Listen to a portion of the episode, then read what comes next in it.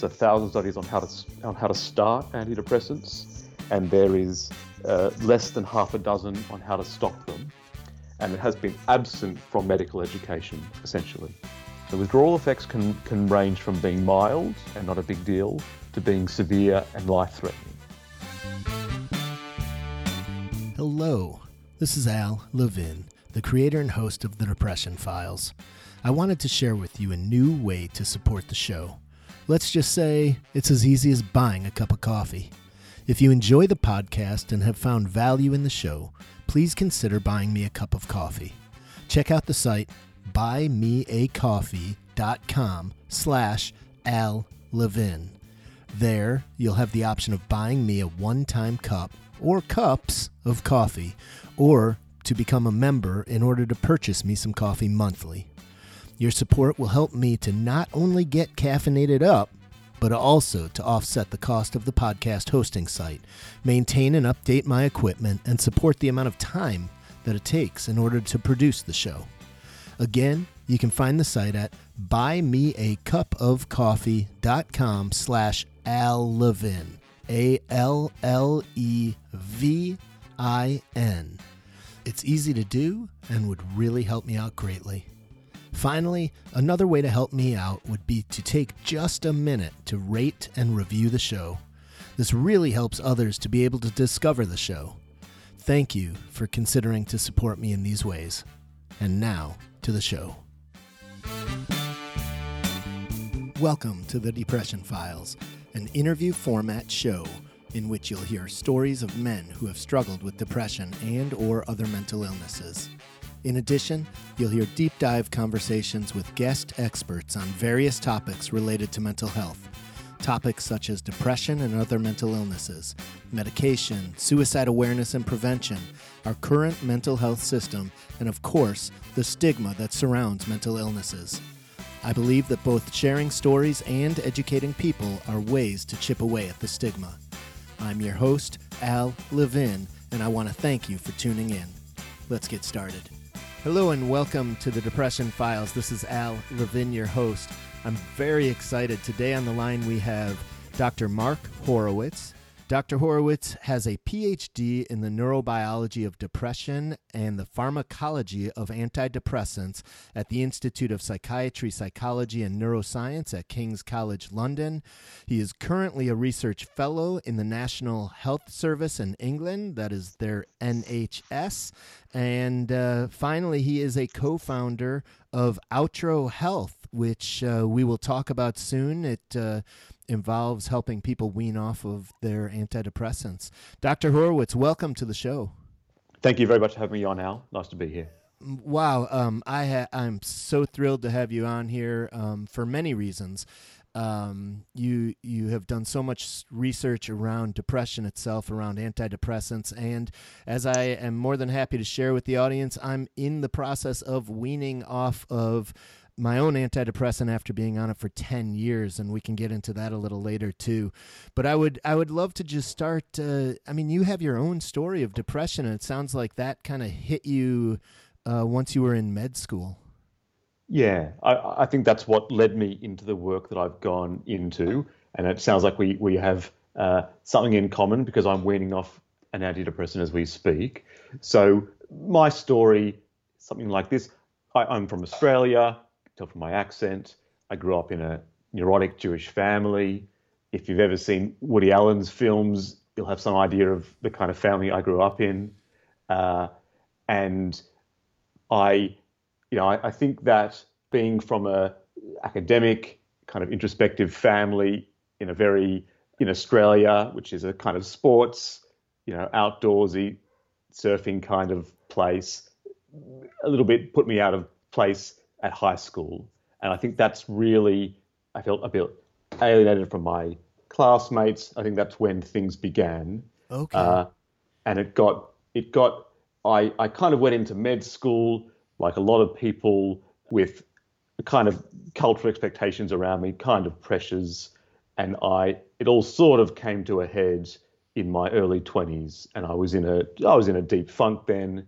I'd sort of, I exhausted self help books and I ended up going, uh, like one in four to one in five people in Western countries to my GP to ask for an antidepressant. Okay. Uh, which I which I'd seen people uh, in my family and friends use. I'd heard lectures about them. I'd heard about them in the news. I thought that sounded like a neat solution. Yeah. Uh, Were you concerned being in med school and going on an antidepressant at all? I feel like a lot of doctors and professionals are really hesitant to jump into antidepressants just because of their job.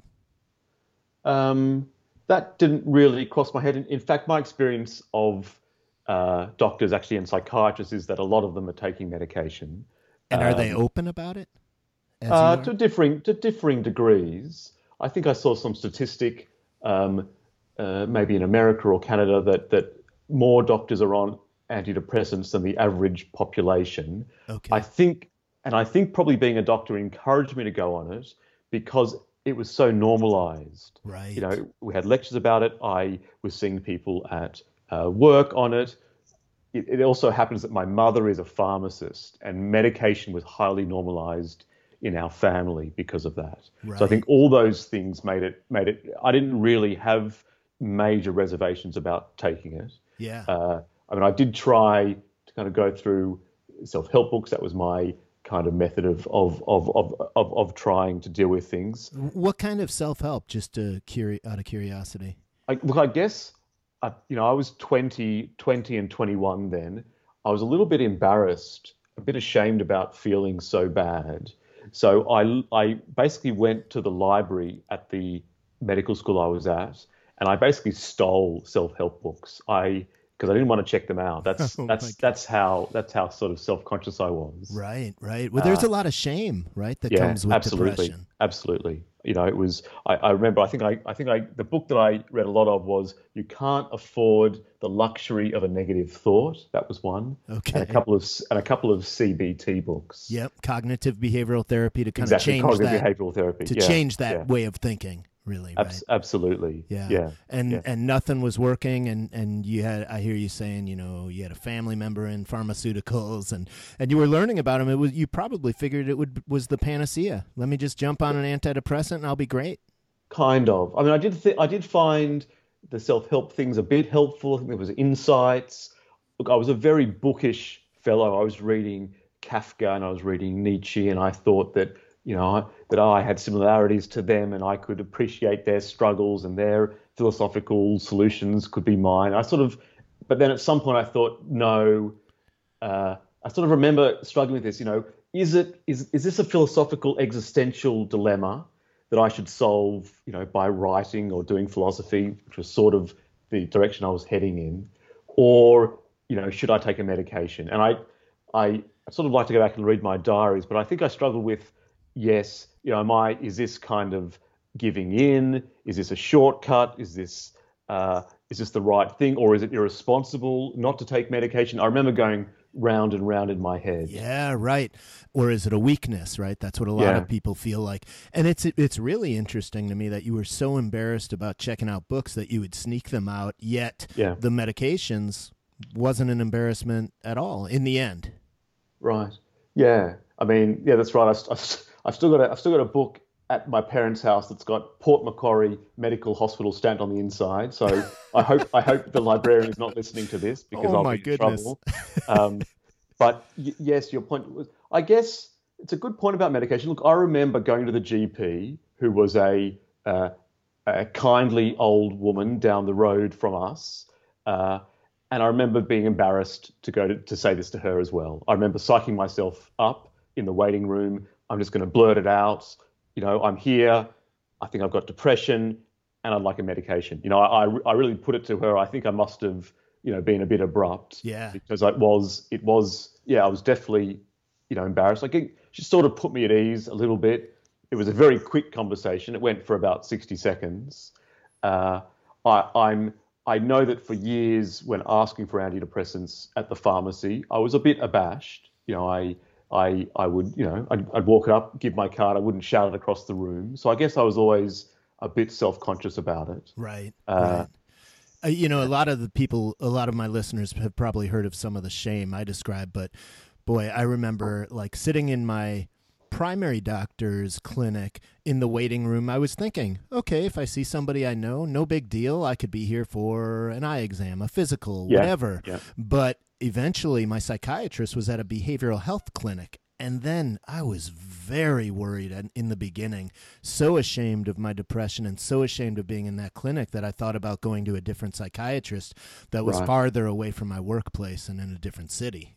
Right, Like, right. Yeah, how- yeah, yeah. I, I get, I, I, I understand that. I remember uh, later, many years later, I walked out of a psychiatrist's office and I walked into a person that I knew vaguely, and I felt extremely embarrassed until I realized that he was walking in, of course. Yeah, So right to the a- same place. There was, there was, yeah. So there's some degree of the the, the embarrassment sort of uh, evened itself out. Right, But yes, right. I, I totally get what you're talking about. So, uh, so you got your medication from a GP, which is, you know, I've heard up to like eighty percent of folks on antidepressants get their first antidepressant from a GP. I'm not sure how accurate that is. yeah, yeah, that's right. Exactly. 80 to 90% of all prescriptions for antidepressants are written by GPs, Okay. not psychiatrists. That's right. A- And so, what was that like when you first got it? And you know, I know you do a lot of work around uh, tapering and weaning off of medications. Was there a conversation at that point about the difficulties of weaning?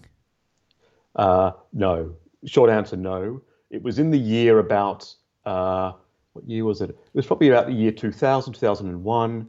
Uh, no, it wasn't mentioned at all. It was, it was, uh, I've got a uh, trial pack here. Why don't you try this one? Uh, that was a, that was about it. And, That and did it. it, uh, did it take you the typical, you know, four to six weeks or so, or or eight weeks to feel a difference, or how how was what was your first experience on that medication like?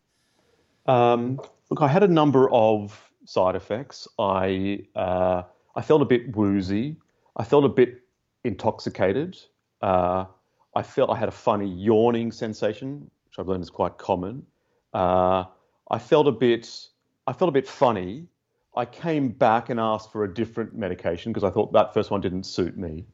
Uh, How I sort of quickly after you had started were you back asking? I can't remember. I think one? I waited a couple of weeks. I think a couple of weeks, maybe a month. Okay. Felt very funny. Came back. Uh, was given another one. I sort of cycled through about three, I think, all SSRIs. They all made me feel a bit funny. You know, I, I, I, I think I had used ecstasy once or twice in my life at that time, and I remember feeling this feels a little bit not as strong, but a little bit similar. I feel like, you know, I've had half a beer or I've had something. I felt a little bit uh, different. Um, uh, eventually, I sort of came back. Yeah, I think three times. Uh, after about three months, I sort of thought, oh, look, they all seem to have side effects. I'll just stick to this one. And I took that drug for many years after that. It was Lexapro or escitalopram. Okay. Yeah, it seems like uh, c- citalopram is one that they start often that I hear about GPs starting with. Yeah, they're all. Uh, it's it varies a bit between countries. American doctors tend to give out drugs that are newer because they're often advertised more. That's a bit true in Australia. It's a bit less true in England. They tend to use the same drugs, not the newer ones. So in in, in England and in America and Australia, citalopram and escitalopram are all fairly common drugs. Yeah, and uh. Uh, It's a bit of a tongue twister. Yeah, It Lex- is. exactly. Lexapro's easy to say. it is, Yeah. It- it- Yes, and so I'm going to stick with Lexapro because it's easier That's to say. But that is one where I have a nightmare story of, and that was, you know, when I went back to my. Uh, it was as I was hitting a very deep, dark depression, and I started to have generalized thoughts of suicide. And I went to my psychiatric PA at the time and said, Hey, you know, I'm having generalized thoughts of suicide. Could this be the meds or could it be the depression? And his response was, Yes, it could be either. And he upped my dosage of Lexapro to a point where another psychiatrist later told me they would have never upped because the efficacy at, after a certain point shows no more beneficia- benefits. And uh, I, I ended up with like a plan, and I couldn't get thoughts of, of this planned suicide out of my head. And one day I dreamt of it, and it scared the hell out of me. And that's when I ended up uh, taking time off of work and checking myself into a partial hospitalization program. Yeah, that experience is not that uncommon. I think most people don't appreciate that uh, the antidepressants come with a black box warning on them from the FDA that they increase thoughts of suicide in people less than the age of 24 because there's good evidence of that. There's also evidence that they increase suicide attempts, suicidal thoughts in, in, in adults older than 25. So at the moment, the debate in the academic literature is whether antidepressants have no effect on suicide or whether they increase the suicide rate.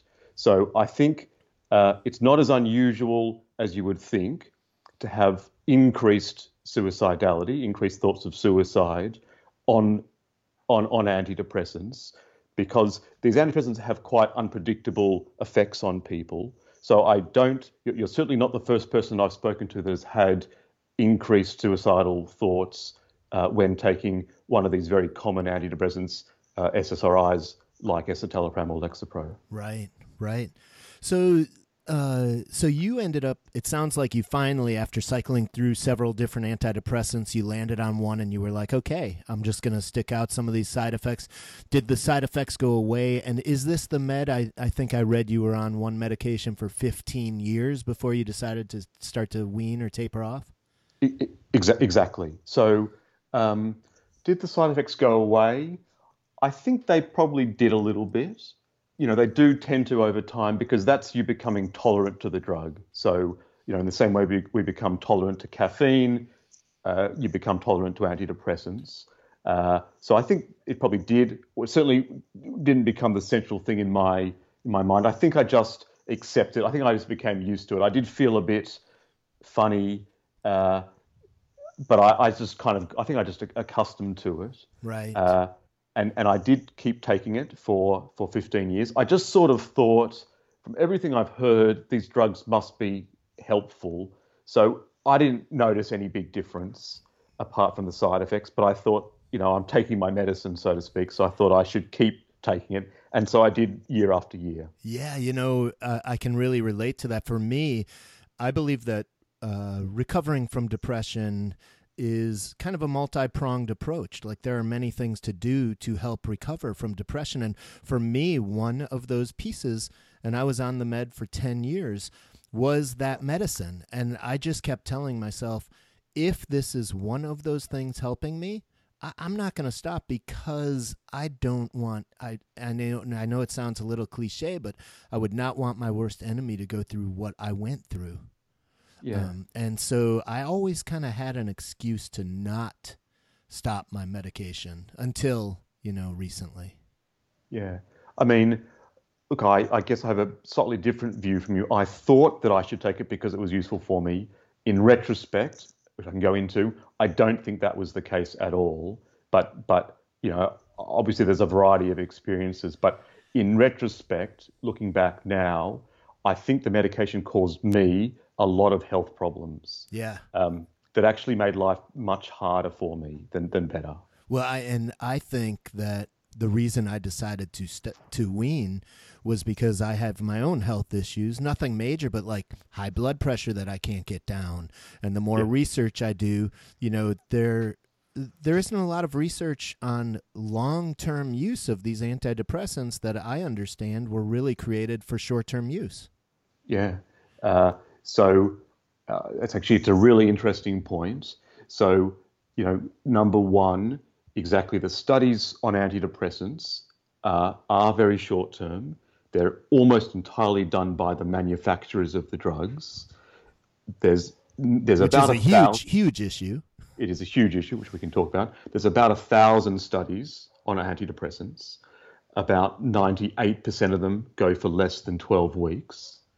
They, of course, adverse effects or what are called side effects by the drug companies, you know, don't might not develop in those few weeks. You, you may, may not have time to have an effect on people.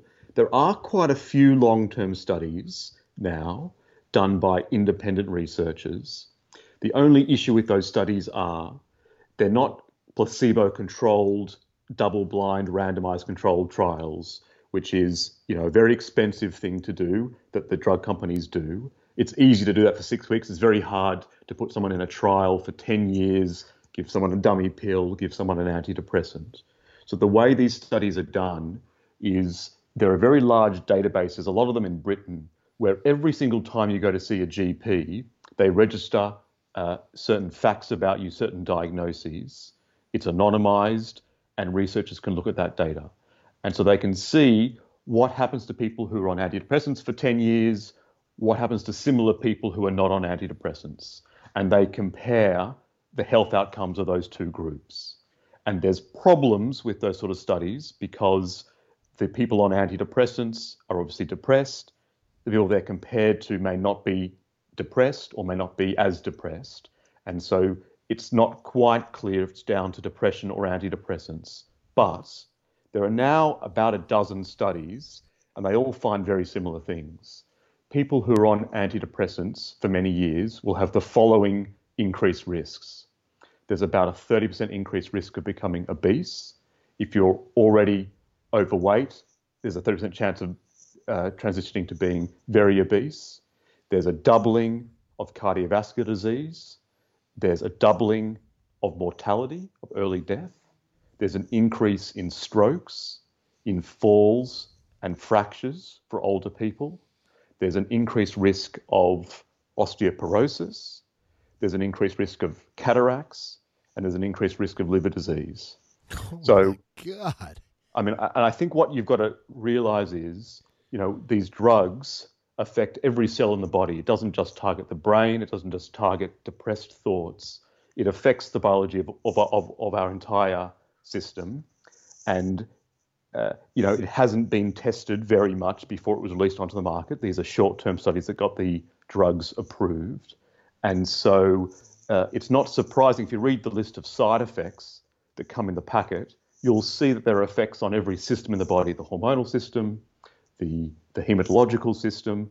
And that is a sign that these drugs are affecting the bone marrow, they're affecting uh, the thyroid gland, they're affecting all the hormones in the body. So these, these are drugs with quite profound effects. Wow. And over time, they, they can have a variety of different effects on, on people's bodily systems. Yeah. Oh my God. So, where are you as far as weaning? Are you actually still in the process of weaning currently? So, I, it's a slightly longer story. Uh, I ended up, I'll, I'll tell it briefly, okay. uh, just briefly. So, I, I sort of mentioned that the, the drugs had a lot of negative effects in my life they only really became clear to me as I came off the drugs because it was quite hard for me to put them together while I was on the drug. And I've seen that with a lot of patients now. So while I was on the drug, I had severe problems with daytime tiredness, with concentration and memory. And I was, apologies for skiding, but I had a very good memory and I was very academically strong when I was younger. Yeah. The years in my 20s, I became tighter and tighter. I started having naps during the day, which really had an impact on my life. I was stealing away from class to go and find quiet spots to fall asleep. I was stealing to my car. Uh, it became embarrassing. I also found I couldn't remember things like I used to. Uh, my concentration was off. Uh, I went to see different doctors because uh, I'm, I'm from a very medical family. I was very medically inclined. I got different diagnoses. I got chronic fatigue syndrome. I got narcolepsy. That's the sort of one that stuck. I was given further drugs for narcolepsy. I was given stimulants. Uh, then I was given drugs to make up for some of the side effects of that. I ended up on a variety of drugs by the end, a variety of psychiatric drugs.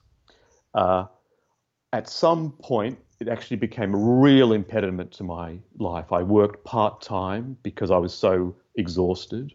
Mm. I uh, I used to walk around the hospital working as a psychiatrist with a clipboard and a piece of paper. I'd write down everything that everybody said to me because if I didn't write it down, I wouldn't remember a thing that I'd been told.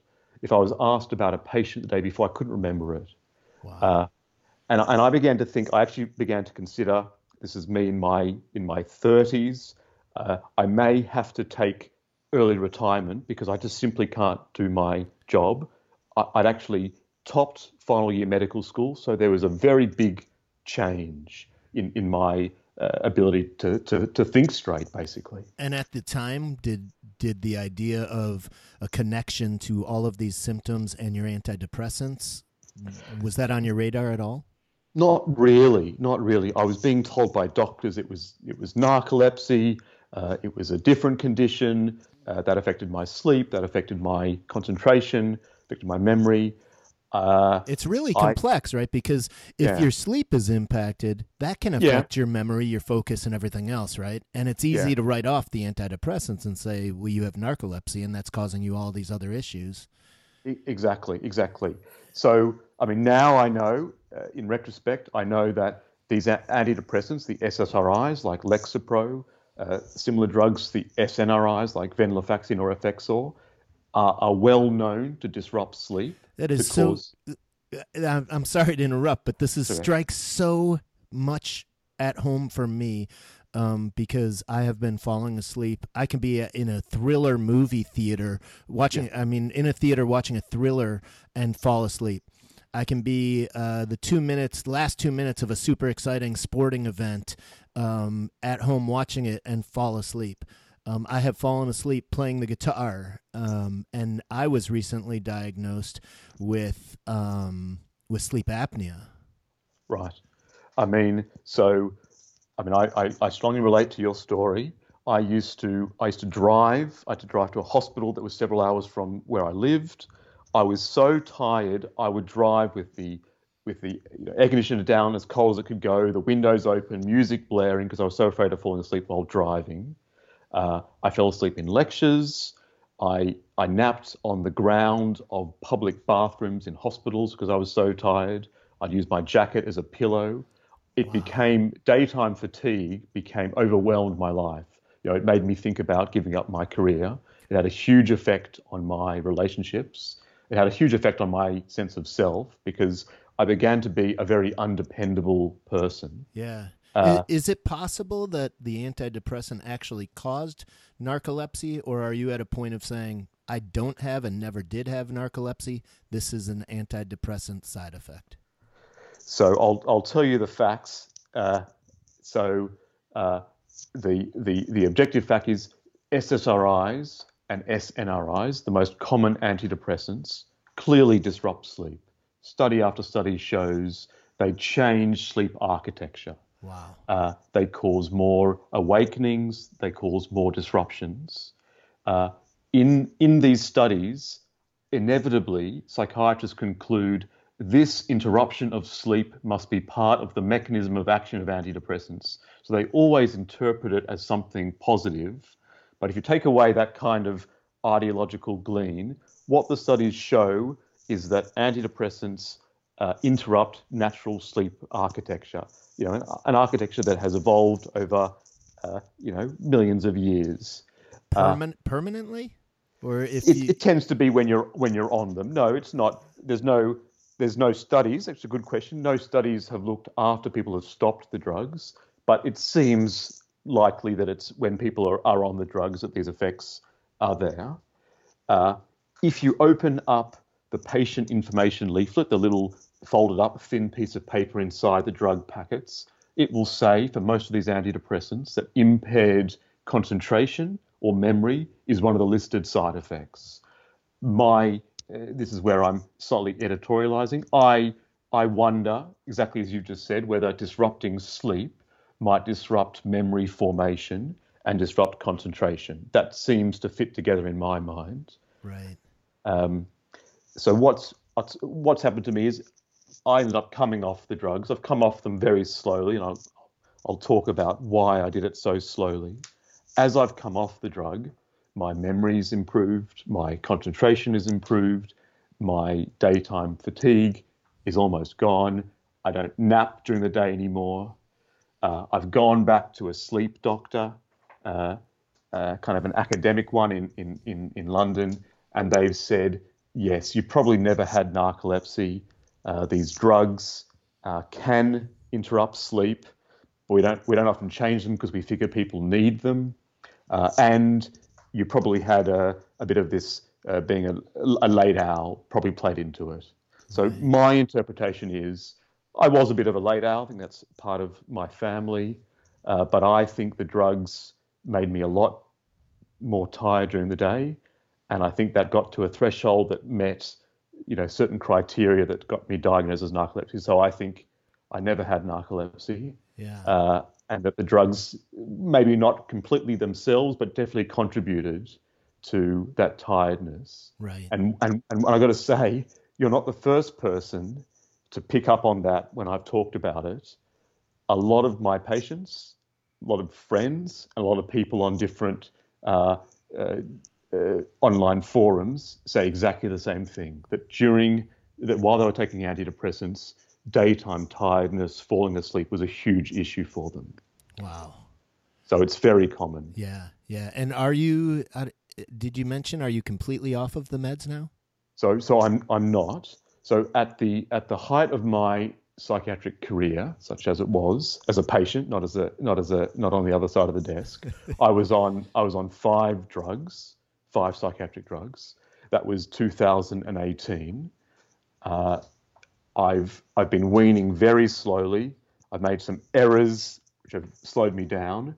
I'm now down to two drugs. I'm on a very tiny dose of Lexapro. So I was originally on 20 milligrams at some point. I'm now on 0.2 milligrams, so one one fifth of a milligram, and I'll be off that fairly soon. And I'm on a small dose of one other drug. So I'm I'm off 95% of the medication that I was on, Wow. and heading towards the, the, the exit door. And, and when you talk about slow cessation of the drugs, you are talking a year or more. It uh, sounds like. for, for some people, I, I, in some ways, I'm a bit of a bad example because I've worked very hard uh, the last few years, and that's a bit gotten in the way of tapering as quickly as I would have liked to. But yes, uh, tapering or weaning definitely takes a lot of people months, and some people more than a year. So I think that's a key thing because most people, when they hear when they think slow and they think tapering, often think weeks. But what we've learned from studies uh, and, and a lot of clinical observations is most people need months or more than a year to get off the drugs safely without without huge trouble. Right. So uh, I want to talk more about the tapering off of drugs. But before we do, I'd also like to ask you I, I know you've been a part of some research and papers around whether or not the, the chemical imbalance even is actually a driving force of depression. Like, what is the cause of depression? Yeah. So this is a this is a huge topic, and it, and it was led to a huge discussion uh, around the world. Uh, look, for many years, the messaging has been depression is caused by a chemical imbalance. Uh, I know lots of people that were told that by their doctors. Uh, don't know if that's true for you, uh, but it's true for lots of people that I've spoken to. It's sort of a bit of a meme. Uh, it's kind of chemical imbalance is kind of the colloquial term for the low serotonin hypothesis. This idea that depression is caused by not enough serotonin. And it was a hypothesis that it was put forward 50 years ago by academics. And basically, there's been research for the last 50 years looking in people's cerebral spinal fluid, in brains of people that have passed away, in urine, in blood. And it's all really come out null. You know, there, there, there are no big differences between people that are depressed and people that are healthy volunteers. And in academic circles, at least, it's been disbanded. So there are, there's article after article by academic psychiatrists saying, you know, we never really said this. This is uh, a sort of just so story that not very well informed doctors tell their patients. You know, the evidence is not there. So we wrote a paper really just summarizing the evidence, quite a, an academic paper. It was done over a couple of years very carefully. And we found what other people have found, which is that there is no serotonin difference. For some reason, it was picked up a bit by the media uh, because it was clearly news to the public. You know, it may not have been news to academic psychiatrists in their ivory towers, but it was news to the public. Yeah. Because if you ask the public in surveys what causes depression, 85 to 90% in America, in Australia, Europe say it's caused by a chemical imbalance. Right. Right. Uh, and, and, and why is it that some people think of it? In part because drug companies put in their ads. There was a great, very famous ad in America for Zoloft with a very sad blob, and they showed that inside the blob's brain there was too little serotonin, and they poured in Zoloft, and the blob became happy and started, you know, enjoying its time with friends. Right, so it's been right. communicated, you know, to the public, Yeah. and psychiatrists, many of them have taken this message in papers on TV to the public. So it's no wonder people believe that. Yeah. So, um, yeah, so the big pharmaceuticals is part of what's been driving that message. A- It sounds absolutely, absolutely. So it was amplified by drug companies because, of course, if you believe that your problems come down to low serotonin or a chemical imbalance, then it makes obvious sense that you want to go and take a drug that'll increase those levels back to normal. I mean, if you were told you've got too little thyroid hormone, then taking thyroid hormone sounds completely sensible. Right, You know, you, you'd be irresponsible not to potentially. So, so my first question about this is the placebo effect and what effect that has when people are taking antidepressants. Because if it's not about serotonin, what are the antidepressants doing to help other than perhaps the placebo effect? And then I want to follow up by talking about if it's not a chemical imbalance, what is it? So maybe I'll ask, I'll answer the second question first because it'll make more sense of the of the of the first question. So, what is causing depression? Um, sometimes I find it funny. I see other psychiatrists and neuroscientists ask this question. They scratch their head. They say we don't have enough research. We need to do more studies. If you ask your grandmother or my grandmother, they'd have an answer, and the answer they would say is people get depressed when life goes wrong. And actually there's there's three and a half decades of research finding that my grandmother was exactly right. Because if you can count the number of stressful life events that someone has in a given year you can predict quite accurately whether they'll be depressed or not. So stressful life events are losing a job moving house uh, uh, losing a spouse uh, relationship breakup being diagnosed with a new physical illness things that that overwhelm us. The more events like that you have in a year, the higher your chance of becoming depressed. Uh, there's also, it's mediated by your neuroticism. So, how neuroticism basically means how sensitive you are to stress. The more sensitive you are, the more likely you are to be depressed. And yes, there's probably a little bit of genes and early life experiences and personality in that. So, there's a whole mix. But with those two factors, how neurotic you are and how stressful life is, you get a pretty you can you can work out with quite a lot of accuracy who will be depressed. And there's probably a, a, bigger influence of stressful life events when you're young, which can have an even more profound effect. Uh, so, you know, we, we actually know uh, that even this from other species. If you overwhelm, if you stress out a, a dog, if you take a, a monkey away from its troop, uh, the monkey will start scratching itself until it bleeds. The dog, who is frustrated in getting to uh, food rewards, will start lie down and whimper. When we are overwhelmed, Right. when we when we have our capacity to cope exhausted, we become depressed. But what about uh, we hear? So a couple quick questions about that. Sure. One is, does that then actually cause some kind of chemical imbalance, even though that wasn't the cause? But it sounds like the whole chemical imbalance thing is has been proven wrong. So I'm wondering the impacts of that on one's physiological state. And then also you hear stories and maybe these are just outliers of people who are making a ton of money, they're happy, yet they fall into a deep dark depression and in fact that's kind of how I would ex- talk about my second depression, which makes me wonder if there are different types of depression. My first one was clearly situational. I was put into a super high stress level position. I had a Yes. five year old, a three year old, and two newborns at home. Yes. And, and uh, that was the situation, right? And Yeah, it was an sure, easy, sure. easy, um, easily identifiable reason for becoming depressed. My second and hopefully last bout, which was much worse, I, I had voluntarily stepped down. I had a new boss I was getting along with. I had a great first review. Yet, and it was three years to the day from my first depression, I sank into my worst depression and became suicidal.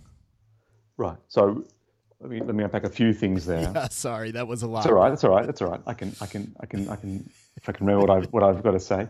Um, so I'll, I'll stick. I'll, I'll uh, I'll, I'll stick to the, uh, the, the the just the neurochemistry question first. Is this a chemical imbalance? So I think there's a philosophical error people are making here. So, uh, in one sense, everything we think and feel is chemistry or, or, or, electricity. You know, that's how the brain, everything's in the brain. The brain works on two things, electricity and chemistry. So feeling sad, feeling happy, feeling hungry, feeling horny, whatever it is, it's all chemistry and electricity. So you could say that feeling hungry is a chemical imbalance or, or, or something chemical, and so is any form of mood. So in, in a truistic way, yes, everything is chemistry, and you can call something a balance or an imbalance, although there's no real meaning to balance or imbalance because we don't the chemicals are changing in our mind every second. Right, right. So I think what is happening is a category error here. So I, I, I give an example. It's like a friend of yours coming up to you and saying, I'm really down, I'm really grief stricken and depressed because my mother has just died. And you saying to them, Look, I don't want to deal with the superficiality of this. Let's get to the real core of why you're upset. Let's get you in a brain scan and work out what the chemical imbalance in your brain is. You know, you know that that is a ridiculous, inhuman response. Right, right. It sounds laughable, but that is what we're doing as a culture right now to, to millions, to tens of millions of people. We're making exactly that mistake. Right. So, so I, I absolutely, I'm sure there's chemistry involved in any kind of mood state. I'm sure serotonin and noradrenaline and thousands of chemicals are involved. Right. What I'm equally sure about is it's not low serotonin. So, you know, there's a lot of um, kind of wordsmithing happening. The idea of a chemical imbalance is about there being low serotonin that can be fixed by increasing serotonin with drugs. Uh, that's a very different prospect to yes, there's something there's some sort of chemistry involved in some complex way that we don't understand, first of all, and, and therefore maybe shouldn't be interfering with too much. So uh, I would say, yes, there's chemistry involved. No one knows what that chemistry is. And the idea that we are clever enough to be able to press on one button to sort it out is a little bit far fetched, I would say. Right. Uh, in, in relation to your, are there different sorts of depression? Is there caused and uncaused? I'll say a couple of things there. One, you know, where some sometimes you said uh, people talk about these people rich and happy and family, and suddenly they get depressed, and you're saying maybe you're one of those people. I would say, in my clinical practice for 15 years, talking to friends and family, I've never seen that once in my life. Okay. Every every person has reasons.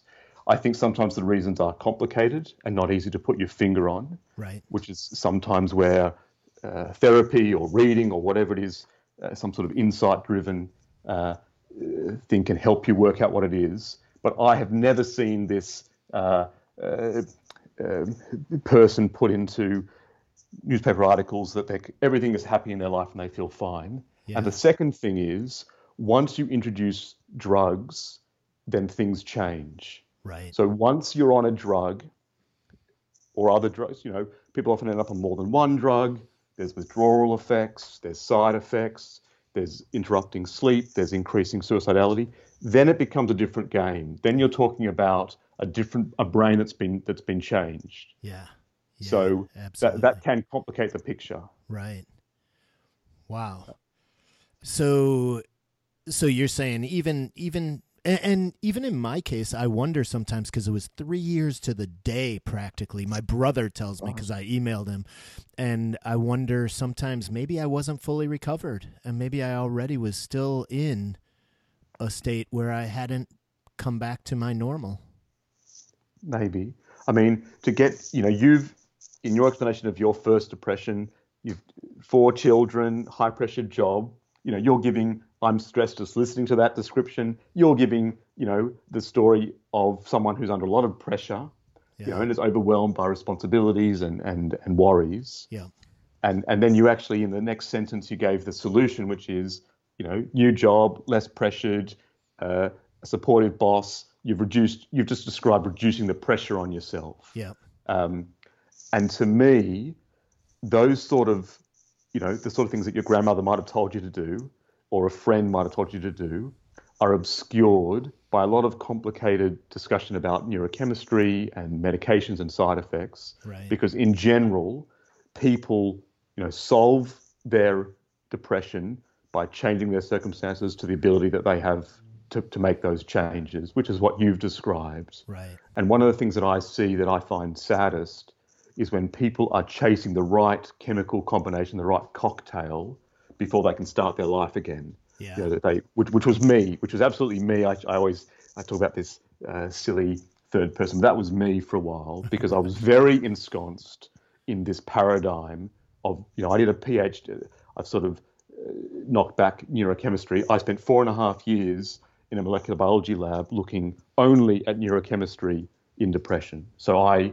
uh, out of the two of us, I'm definitely the one that was the deepest in neurochemical thinking about depression. Right. Uh, you know, I dealt with cells in a dish and genes and proteins only for four and a half years. So, you know, I was I was deep in the deep end. Yeah. Yeah. Chasing it. Chasing it exactly. So let's get into tapering and weaning. Well, and before we do, actually, one quick question. I recently heard, and you might have even been on this show. NPR, National Public Radio, did a story.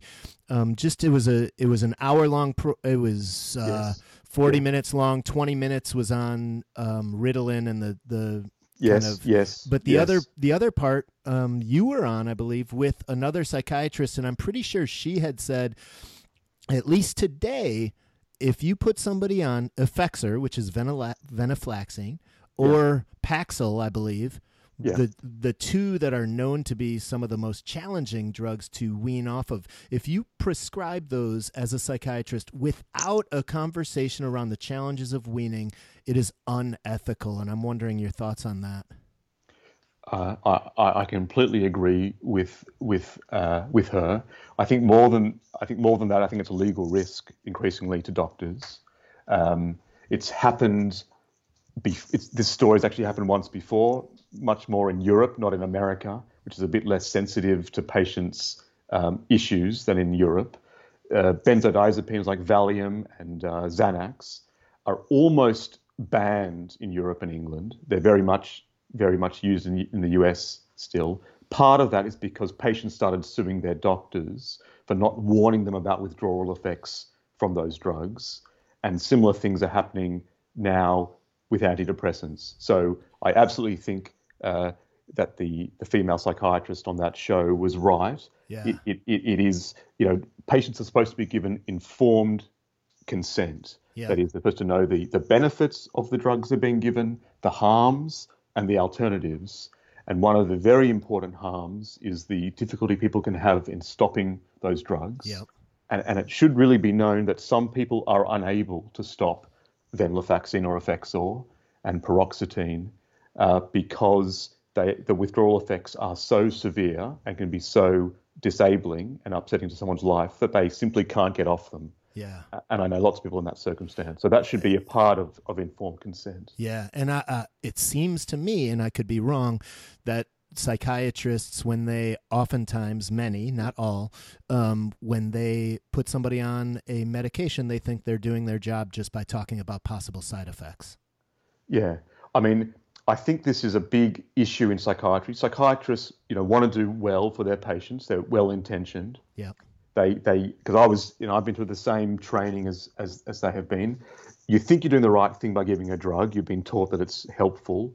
You want the patient to make the right decision, which in your mind is to take the drug, and you often sugarcoat things. Yes. You know, I'm not the only person to to do that, but uh, you know, you sugarcoat it. You say it's more effective than it really is, and you play down the harms. Yeah. You know, I've I've heard lots of doctors who say, take the patient information leaflet and throw it out. Yeah. It's written by the lawyers. Wow. Wow. You know- and and some of that could even be conscious or subconsciously doing that. Could could be, yeah. Um, so I also want to mention before we talk about the weaning itself and the tapering, um, there was a quote that I read from you in one of your papers that I thought was really compelling. Many prominent academics with close ties to the pharmaceutical companies attacked academics and patients who complained of trouble coming off of their antidepressants. Absolutely. That's not it's not historical. That's that's present. God, that is So- shocking. And Yeah. uh, oh my God. look, there's a lot of, you know, I think in general, you know, doctors are well-meaning people who who get into medicine to help help patients and you know have a stable job. Most of my friends are doctors, so I'm not. Uh, but there are conflicts of interest that arise, not to your suburban GP or, or average psychiatrist, but there are people called key opinion leaders. These are the prominent psychiatrists, people at Harvard and Stanford and the equivalent in, in Europe. And these people become hired spokespeople for drug companies.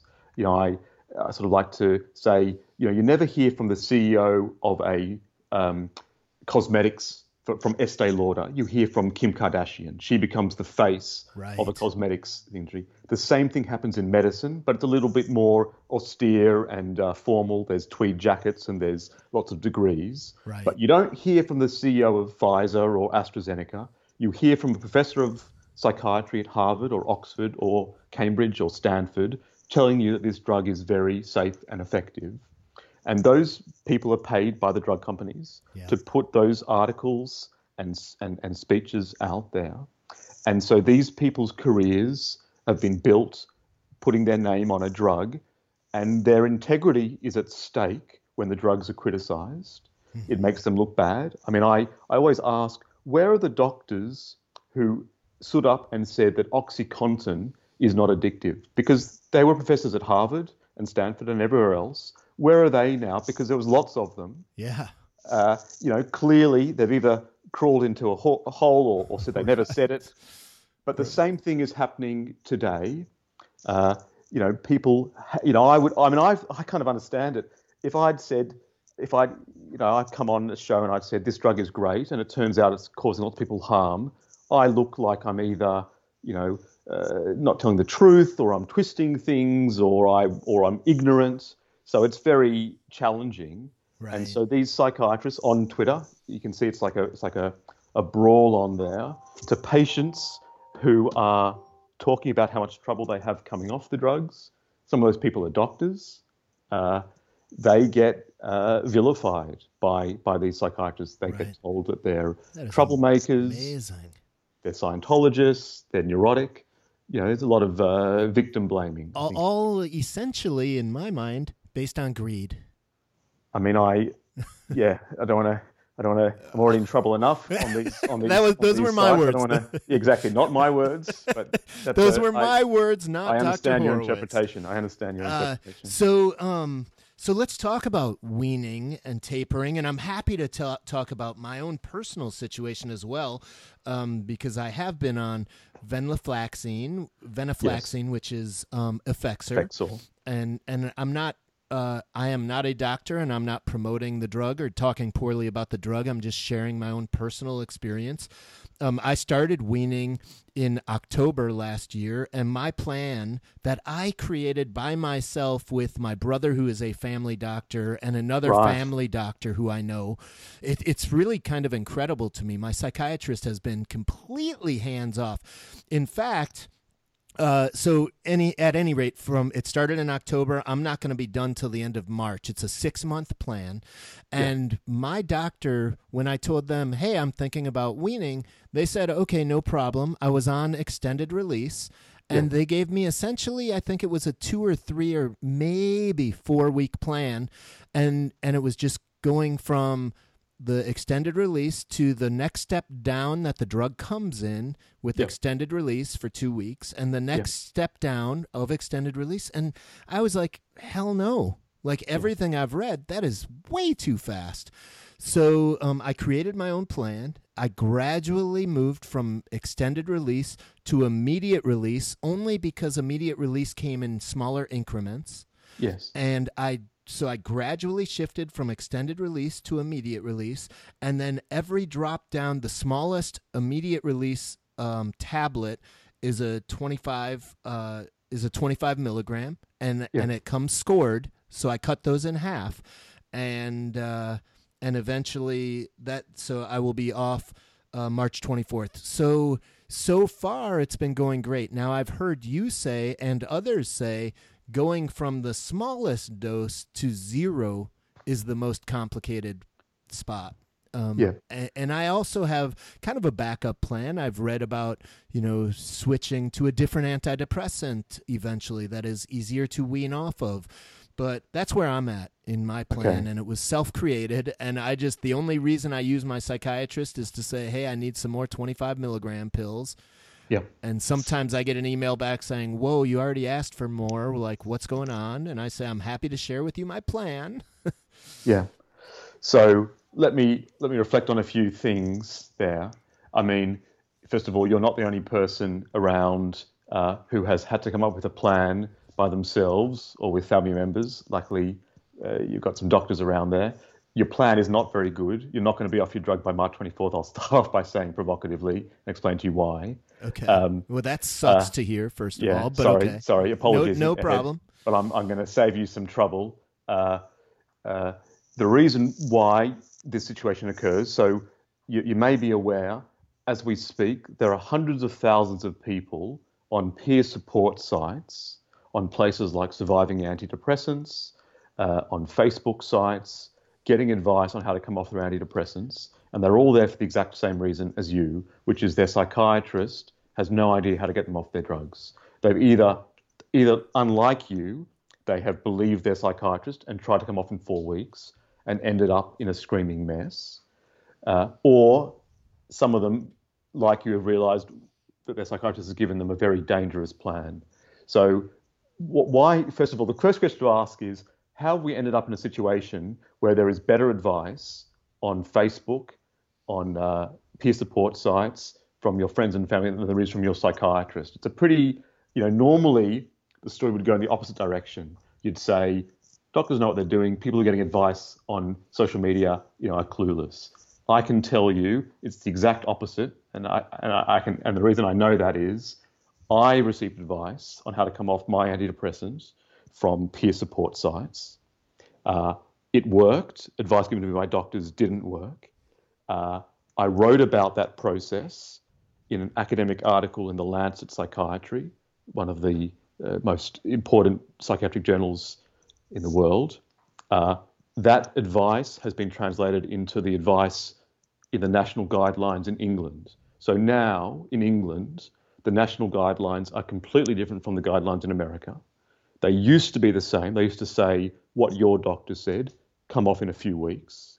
In England, they've been rewritten over the last couple of years, and they say what the advice is on these online peer support uh, forums because those people, by uh, force of necessity, worked it out. Uh, so it's a very, it's a kind of peculiar situation. American guidelines and English guidelines are completely opposite to one another. American guidelines for antidepressants say it's easy to come off these drugs mostly, you can do it in a few weeks. English guidelines say it can be really hard to come off these drugs and it can take people months or more than a year. You've got to go down to very tiny doses.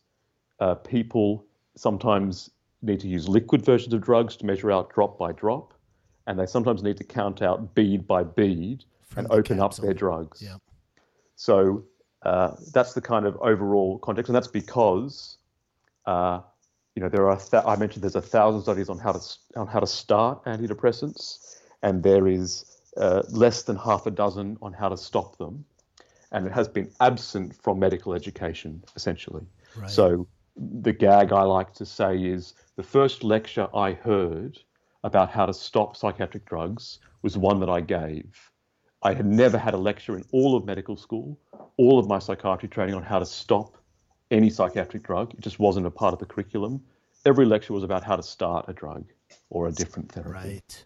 Right. So it's just not part of the curriculum, uh, and I think that's because you know a lot of uh, the key the key academics in psychiatry are very influenced by what drug companies want, and drug company research informs guidelines. So the focus has not been on stopping. So I think that's where that's Right. why we've ended up where we are now, right.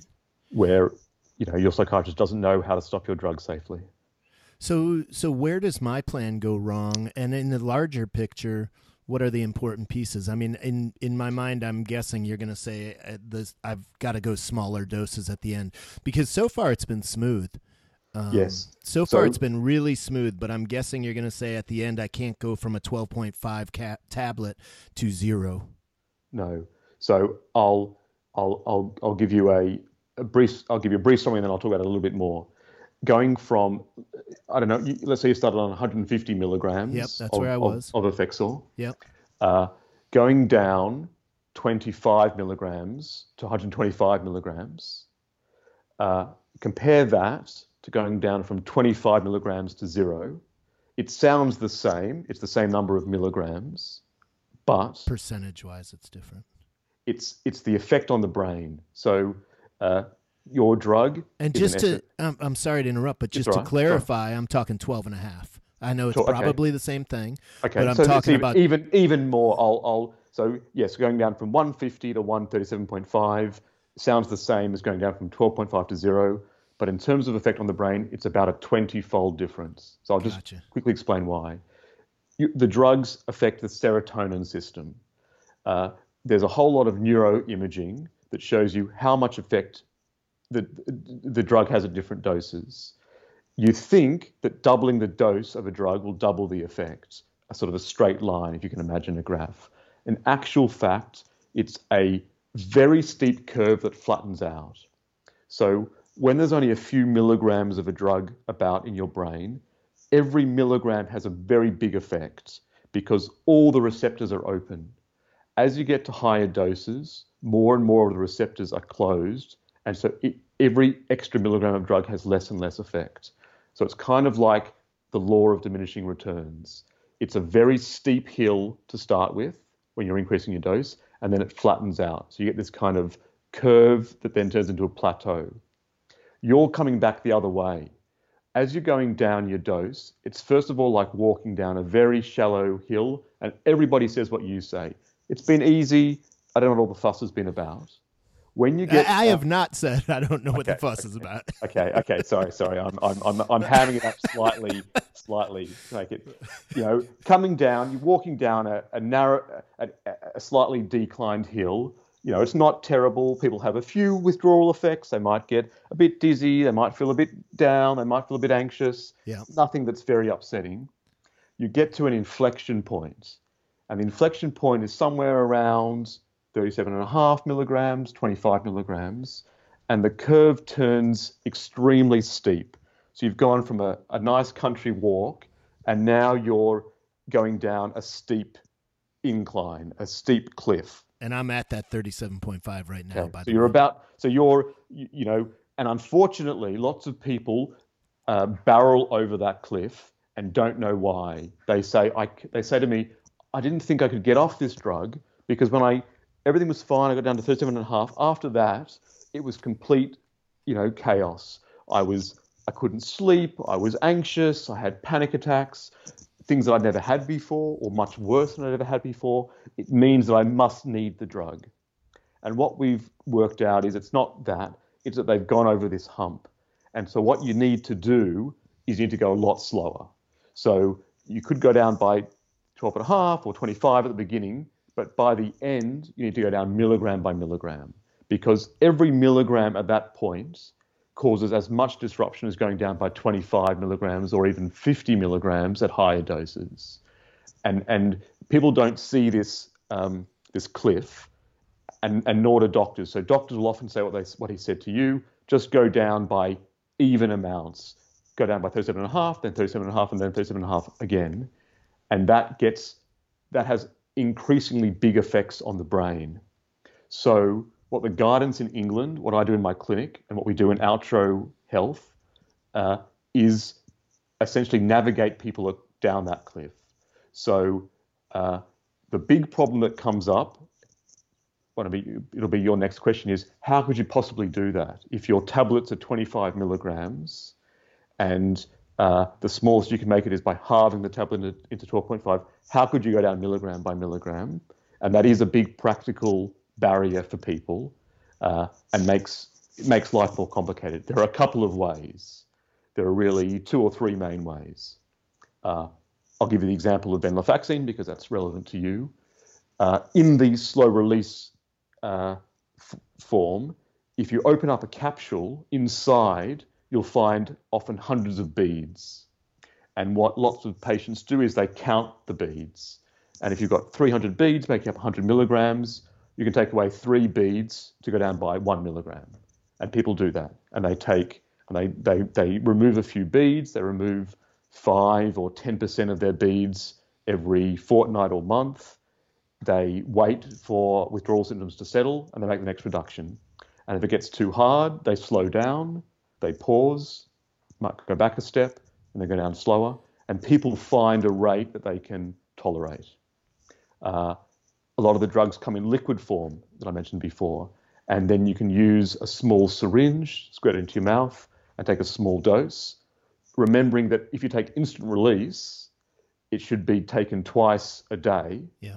because it doesn't have the same uh, it doesn't have exactly the same half life as a long as a longer version. So you take it morning and night. Uh, and there are also compounding pharmacies around that can make up one milligram or two milligram or even 0.5 milligram tablets to help the process. Uh, and that's what I do. So I now run a clinic that specializes only in taking people off psychiatric drugs, particularly antidepressants, and we give them all those forms. Either get them, show them how to count beads, give them liquids, get them compounded medication, and that's also what we're doing at, at Outro Health. So, uh, in my personal case, then, if I went back, if I went back to the capsules so that I would have those beads, do they have immediate release or do I go back to extended release? Uh, the the beads are extended release kind of mechanism. So the beads you'd be going back to extended release. Right. Uh, and the the the thing to know there, and of course I should have said before, of course, you know, I'm not giving medical advice. You should go and ask your doctor what is best, but I'm talking in general terms. Yep. Yep. The the the beads are themselves slow release. So the capsule around is just made of gelatin. It would dissolve in your mouth in a minute. It's not that's not where the slow release comes from. It comes from the beads. The beads are stable in air. The company itself has measured the stability of the beads in applesauce. So I think that's because they're giving it to children or to old people who can't swallow. Uh, so the beads are stable if you remove them from the capsule, uh, and you can measure out a proportion of the beads. You can weigh them, you can count them, and in that way you can make small reductions. And take, uh, and then you could take them without the capsule. You don't have to put it back together. The, the FDA has a warning on this. The FDA says you shouldn't swallow the beads because they can irritate the throat. So you can either put them back in the capsule you took them out of, or you can buy uh, from a pharmacy or from Amazon uh, gelatin capsules that cost uh, a dollar for a, a bunch and put them into the little capsules before swallowing them. Yeah. The other issue that I've read about with that particular plan is to make sure that you continue to use the exact same maker because those beads could vary depending on the manufacturer. So, that, so different manufacturers will have different numbers of beads. Some of them have mini beads in them, so you might get a capsule that has only six beads. Some of them, most of them, have very tiny beads. Right. The main thing is to calculate it based on whatever you have. So if it changes, as long as you're taking the right proportion of the beads, things will be okay. People do say they react slightly differently to different manufacturers, and I have heard that enough to take that seriously. So it might be worthwhile to keep the same uh, manufacturer. Yeah. And does venaf- venlafaxine, or Effexor come in liquid form? Uh, I know England a lot better than I know America, but I th- it definitely comes in liquid form in England. I'm pretty sure it does in America. Yeah. It's often a bit more expensive. I've heard a lot of doctors sort of knock back patients and say, "Why would you need this? Just stop the drug. You're on a very small dose." yeah. Uh, I've had that said to myself as a patient. So uh, most doctors are not aware. You know, this is research we've published now four years ago in the Lancet Psychiatry, but most doctors it takes a long time for this kind of research to filter out. Yeah. Uh, so most doctors aren't aware of that. So uh, let's say I went with my plan. You're just saying that when I go from 12.5 to zero, I'm going to experience a hell of a lot of side effects. Yeah. That so I, I probably should Be unbearable. Yeah. So I, I sort of jumped into talking how to how to solve the problem. I should tell you what the problem is. The problem is withdrawal effects. You know, side effects have somehow come to mean what the what the effects are while you're on the drug. The real issue Ah, here gotcha. I'm sorry. withdrawal is withdrawal effects. Yep. Uh, in America, for a long time they've been called discontinuation effects, which sounds a lot less uh, scary, which is why the drug companies came up with that term. But what we're really talking about is withdrawal effects. Yeah. Being on a drug that increases serotonin in your brain and noradrenaline. Uh, there's no evidence that anyone with depression has low serotonin or low noradrenaline. So you've had abnormally high levels of chemicals in your brain. You could say, different wits have said, there's not a chemical imbalance in depression, but there is once you start taking an antidepressant, because now you definitely have abnormal levels of chemicals in your brain. Right. Your brain responds to that like it will respond to nicotine or caffeine. It will adapt to it. It will become accustomed to that higher level. What we call physical dependence, not addiction, because you're not craving it or you know out breaking into windows to get more Effexor, but you're physically dependent on it. And that means when you stop it, especially too quickly, you'll have withdrawal effects. And the withdrawal effects can, can range from being mild and not a big deal to being severe and life threatening. So there are some cases of people having seizures and coming off antidepressants too quickly. Uh, and there are some cases of people having, for the first time in their lives, suicidal impulses. And some people do end up taking their lives in withdrawal. So it's it's useful to be cautious. Right. Is not is not one thing to say. So withdrawal effects occur in almost every system in the body because your brain and body becomes used to these chemicals. So you can have physical effects. People can feel dizzy. They can have headaches. They can have trouble with their balance. Uh, they can be nauseous. They can get brain zaps, sort of a famous symptom with withdrawal where they feel like their brain is being switched off for a second or a little electrical stimulus has gone through their head. Uh, a very kind of typical sign of withdrawal. On the other side, the much more confusing side, I would say, are emotional symptoms of withdrawal. So people can become depressed, anxious, have crying spells, have panic attacks. They can stop sleeping. Uh, they can, for the first time in their lives, become suicidal.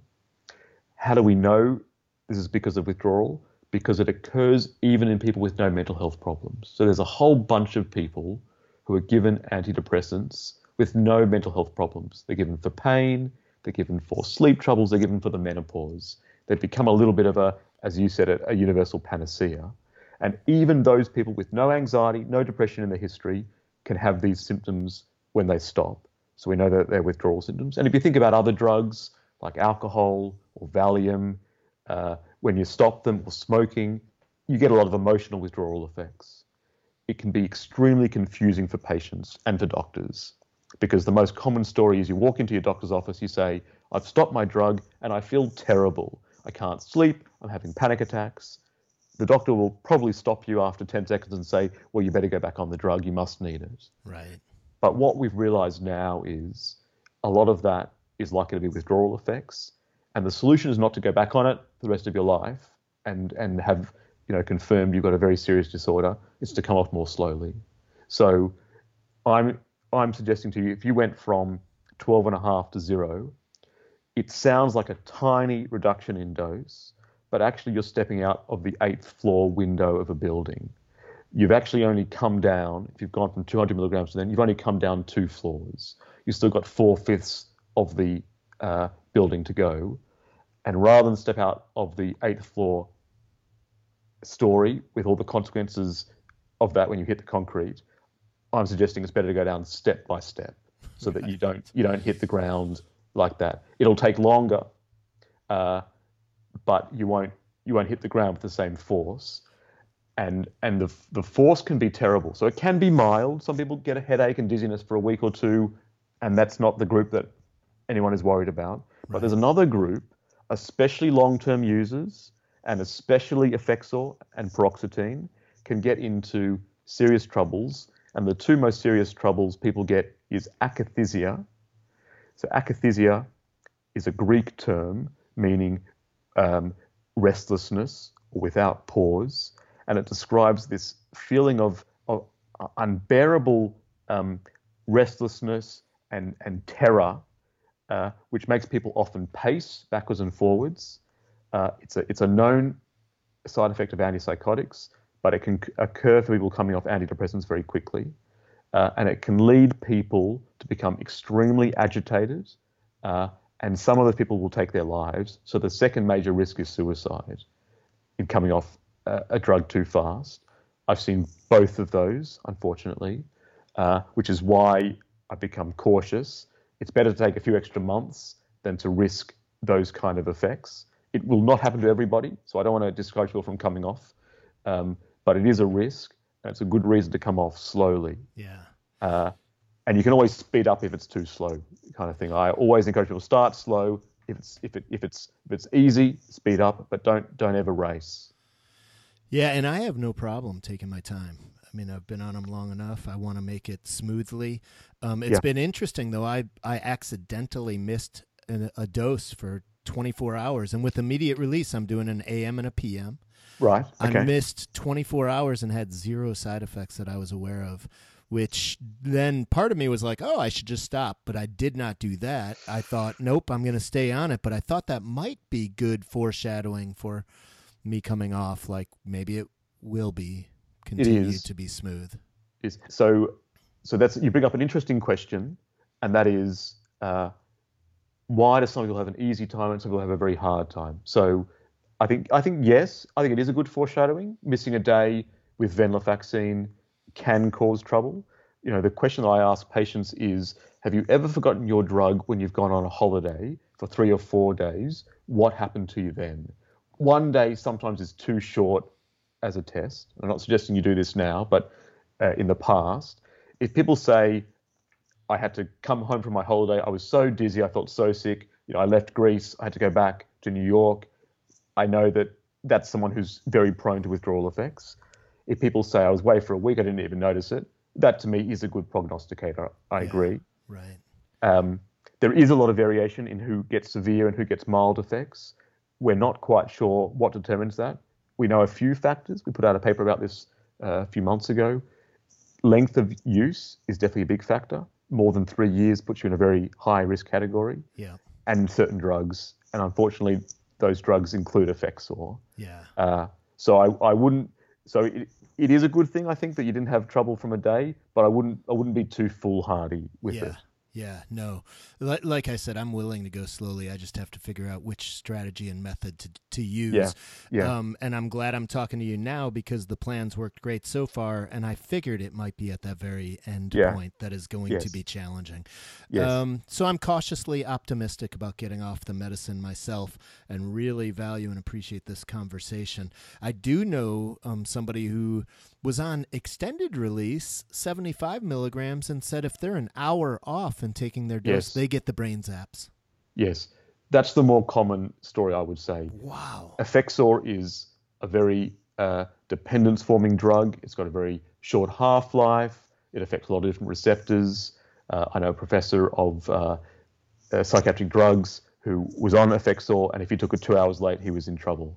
Uh, so I'm, I'm not surprised to hear about a friend of yours like that. Uh, he's probably in the bigger category of people. You might be someone who's not quite as sensitive to it. Right.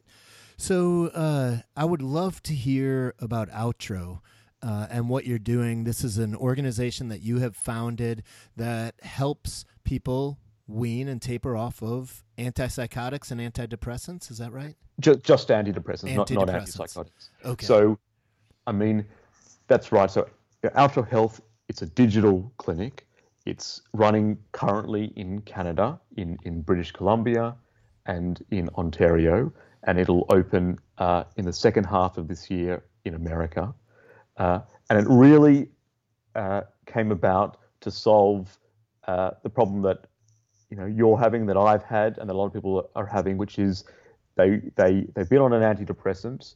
It's been helpful to them, maybe like in your case, but you've moved to a part of your life where you no longer uh, need it, or it's causing more health problems than benefits, or maybe like me, slightly worse case, it never was all that helpful, and it caused quite a lot of trouble, uh, and they want to come off it for whatever reason. People want some young women want to uh, have a baby, older people want to reduce their risk of different health problems. There's a whole variety of reasons people want to stop.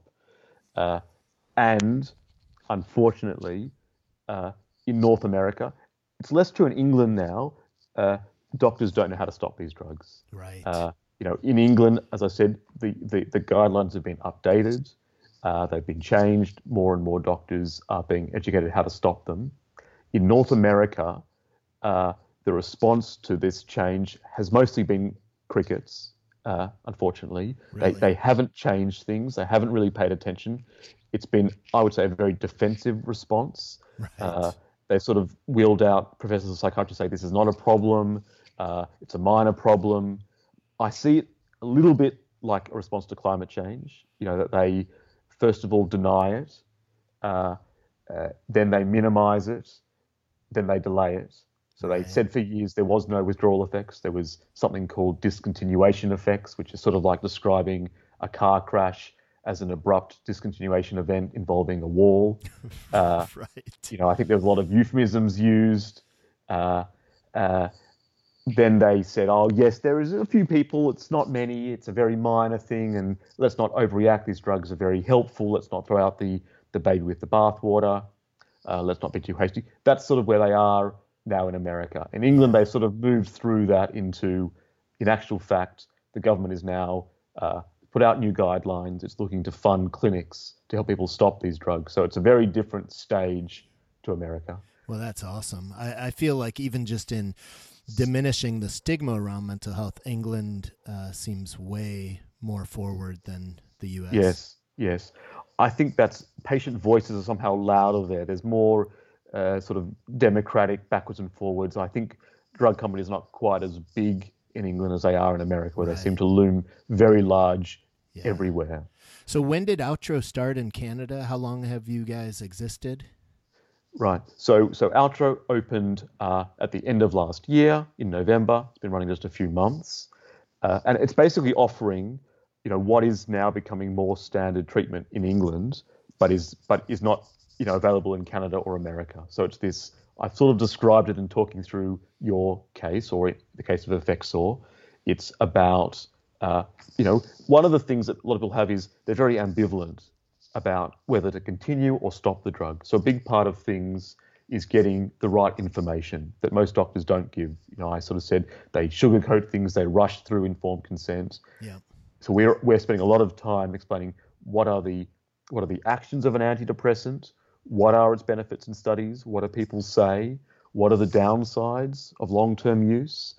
Uh, you know, uh, there's a, there's a myriad things. You know, there's sexual side effects I didn't talk about. More than half of people have sexual side effects. One of the reasons that middle-aged men want to stop their antidepressants is because they're having trouble below the belt. Right. Um, we know that some of those problems can persist even after you stop the drugs for reasons we don't quite understand.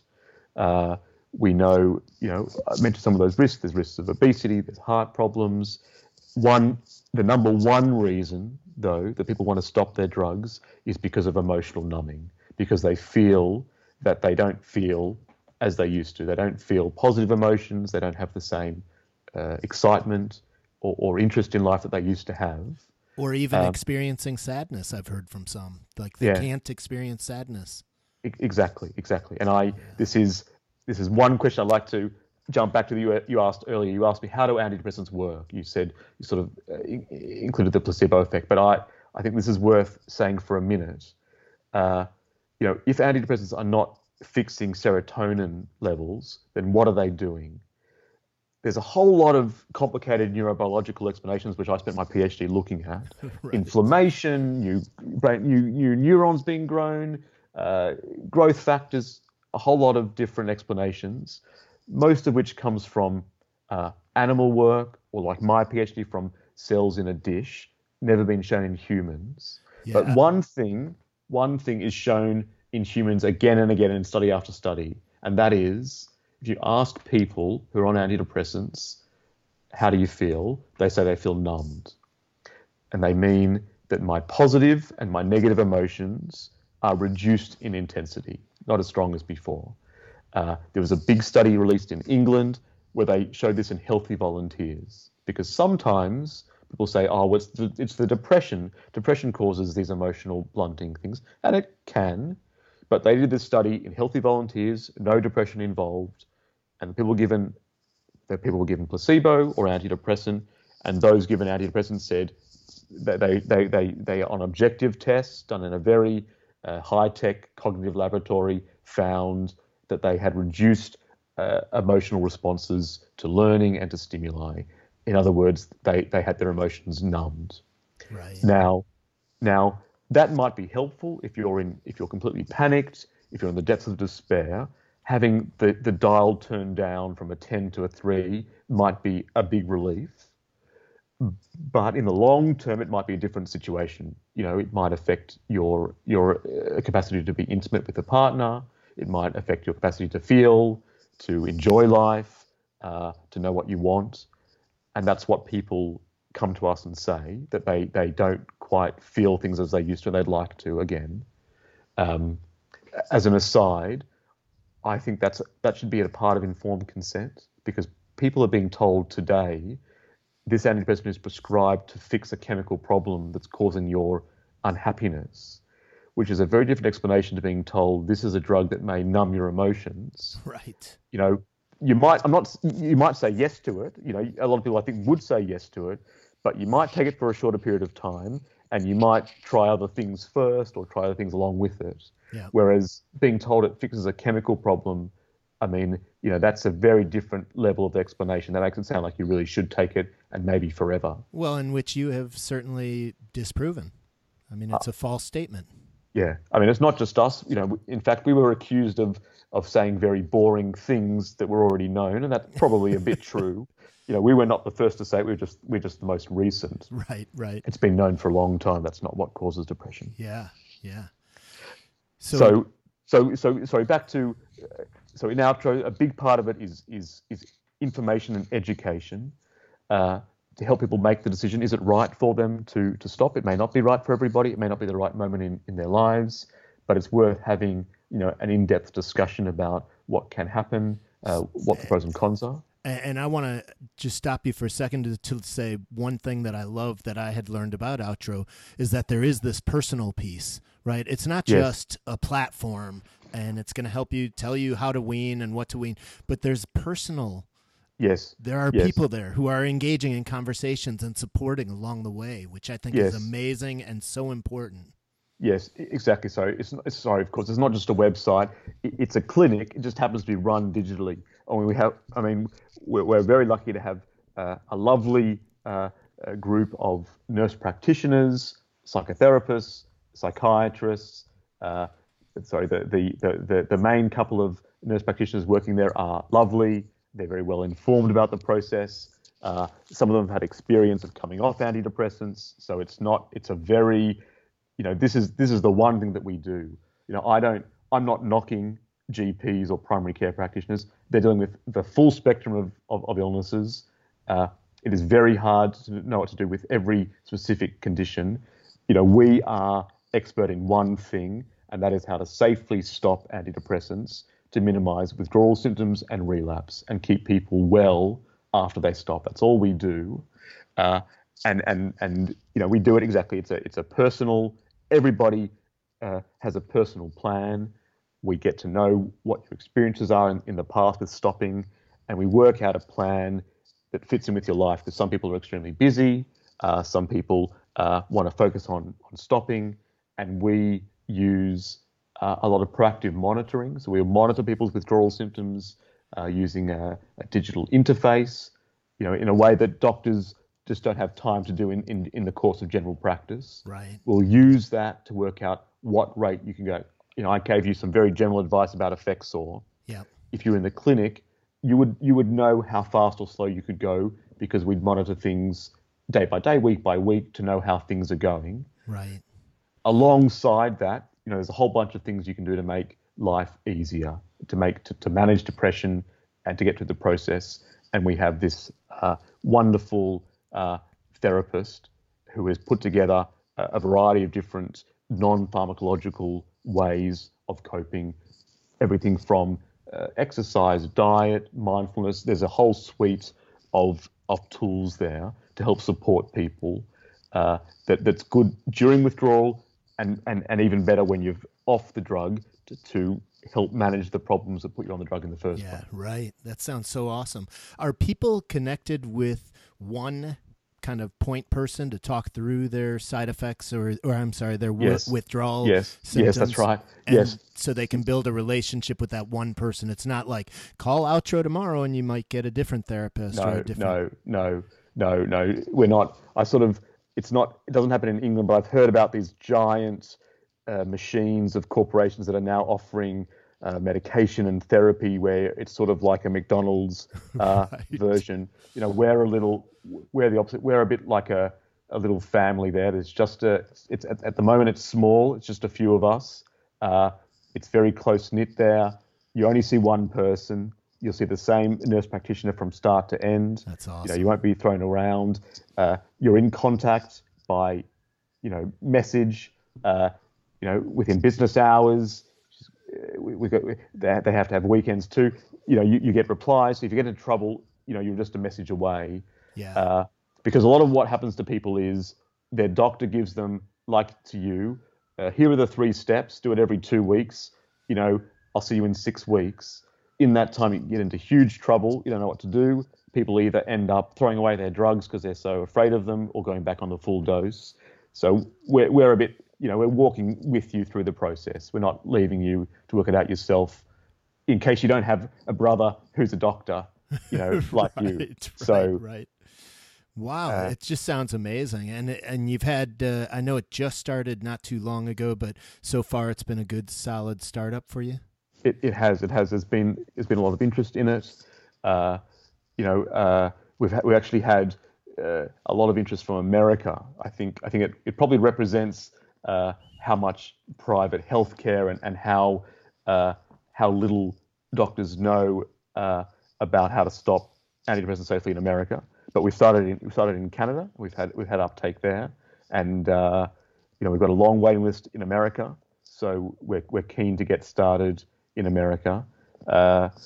You know, we, we, I mean, personally, I hope that uh, people will start to learn from Outro. You know, that we will have competition, that we will, you know, have that we'll be able to teach uh, other doctors how to stop antidepressants because, you know, in America there's 43 million people on antidepressants. Uh, so it's growing every year. It's one in four, you know, today, one in four people in America are on antidepressants. Uh, you know, a lot of those people are going to have trouble if they're on them for decades. You know, I've talked about heart disease, early mortality, strokes, Yeah, sexual problems.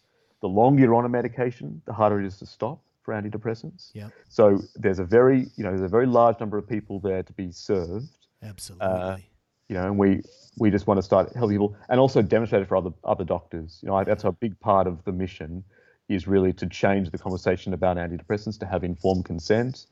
Uh, if people are going to use these drugs, there should be a safe off ramp for them. You know, there's lots of on ramps, lots of places to get the medication, yeah. but very few places to go on how to stop them safely. That's what we Yeah. want to provide.